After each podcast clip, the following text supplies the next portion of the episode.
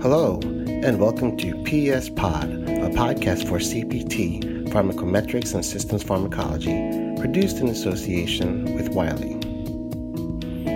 In this episode, I interview Dr. Paul Watkins from the University of North Carolina.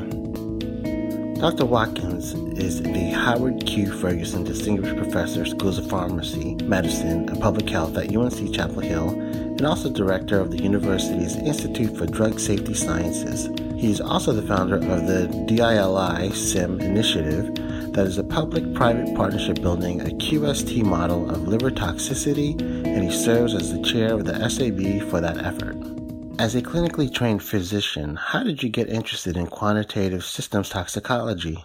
Our Institute for Drug Safety Sciences has uh, diverse research programs that are all aimed at understanding why good drugs are sometimes bad for people.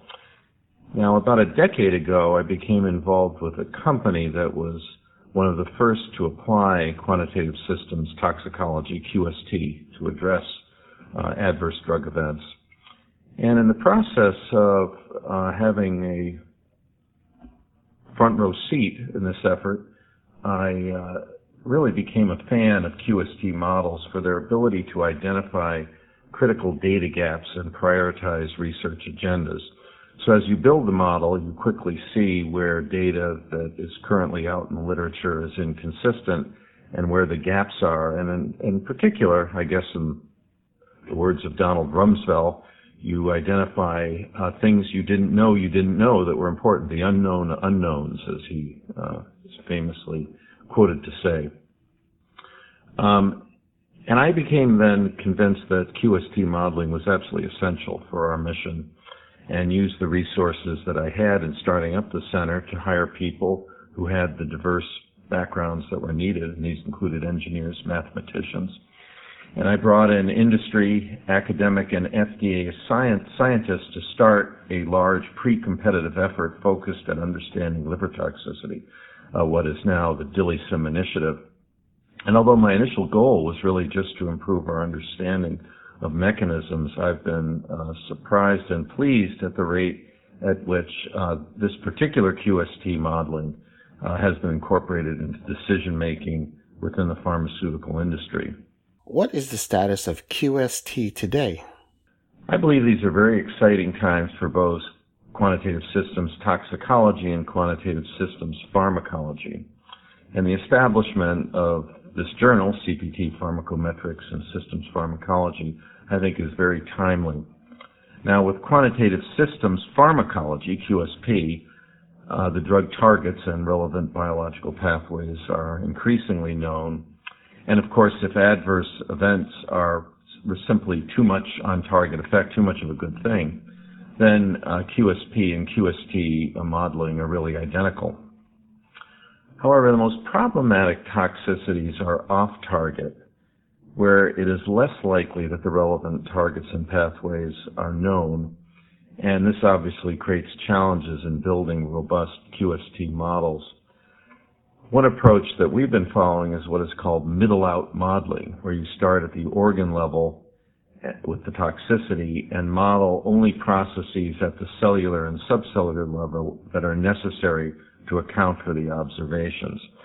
So, uh, in our example of hepatotoxicity, we knew that there was a complex role for cytokines and chemokines, but we initially modeled just sort of good and bad cytokines, those that um, uh, you know, help dampen injury and those that promote injury.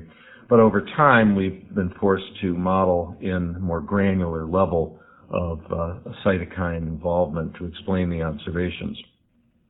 In spite of these challenges, there has been significant progress in QST modeling of a variety of off-target toxicities, especially cardiac arrhythmias and liver toxicity, where modeling is already having an impact on decision making within pharma and is becoming part of regulatory submissions. But significant progress is also being made with a number of other toxicities, and there have been some excellent examples uh, that have appeared in the journal recently.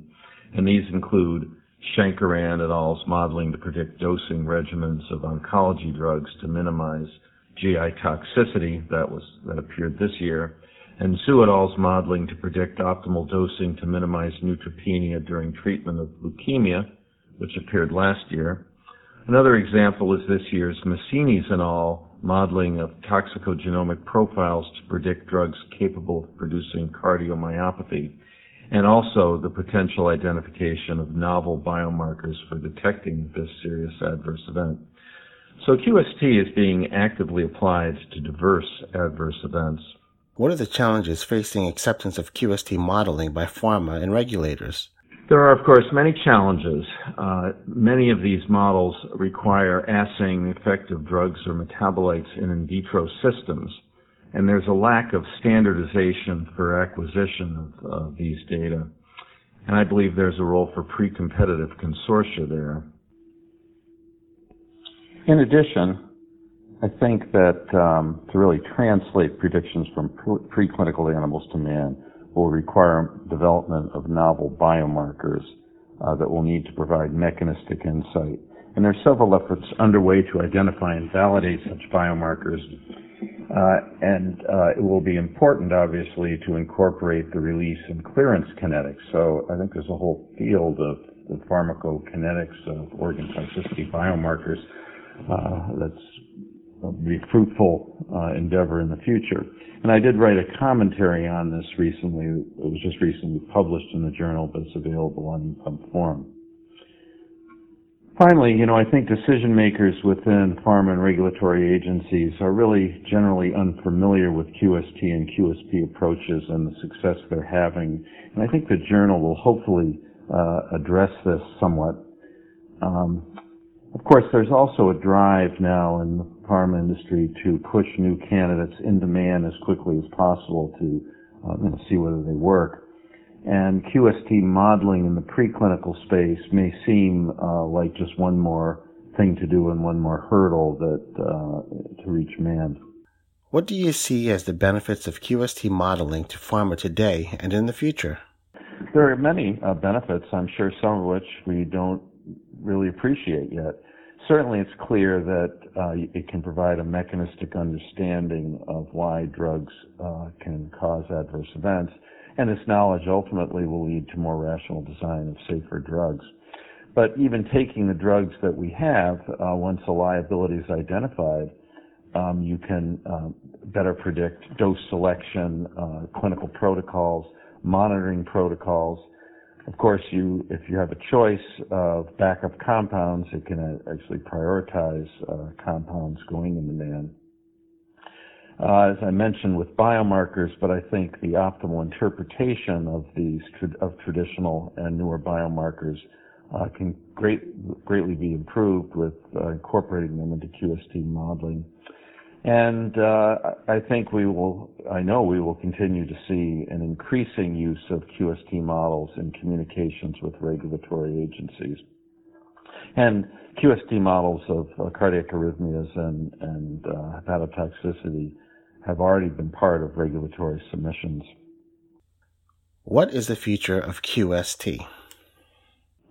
Well, I think, as you can tell, I think it's extremely bright. But of course, as with any new technology, there's a natural reluctance now to accept QST methods uh, with the same level of confidence as traditional preclinical studies and, of course, clinical studies.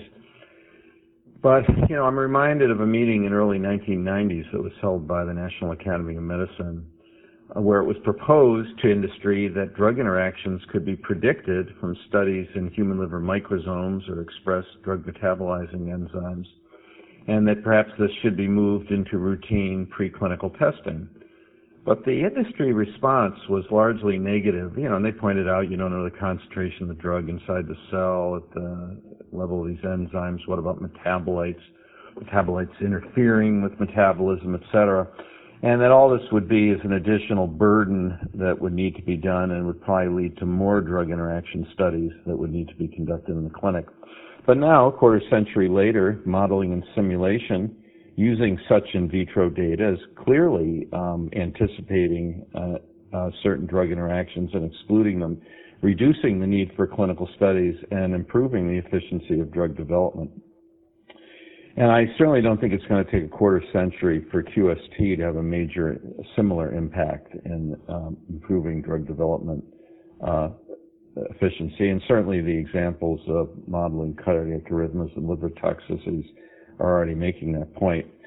But I'd also like to point out that the new FDA Commissioner Scott Gottlieb, you know, shortly after taking the reins of the FDA, um, really came out strongly in favor of modeling and simulation and uh, in really all aspects of drug development, and, and commented particularly on, and I quote, product safety and the evaluation potential adverse event mechanisms, unquote. And uh, they're in the process of coming up with additional guidances on how to incorporate uh, modeling and simulation into different aspects of drug development. So I'm very confident we will also achieve acceptance of QST modeling in all stages of drug development, and I believe it'll occur relatively rapidly. And just in closing, I think to make this happen, the QSP, QST community has to embrace uh, scientists of all different uh, disciplines and physicians uh, to educate them on the value of uh, modeling and simulation so that they too become advocates going forward. That was Dr. Paul Watkins, and you can find his article at onlinelibrary.wiley.com. I'm Dennis Velasco. Thank you for listening.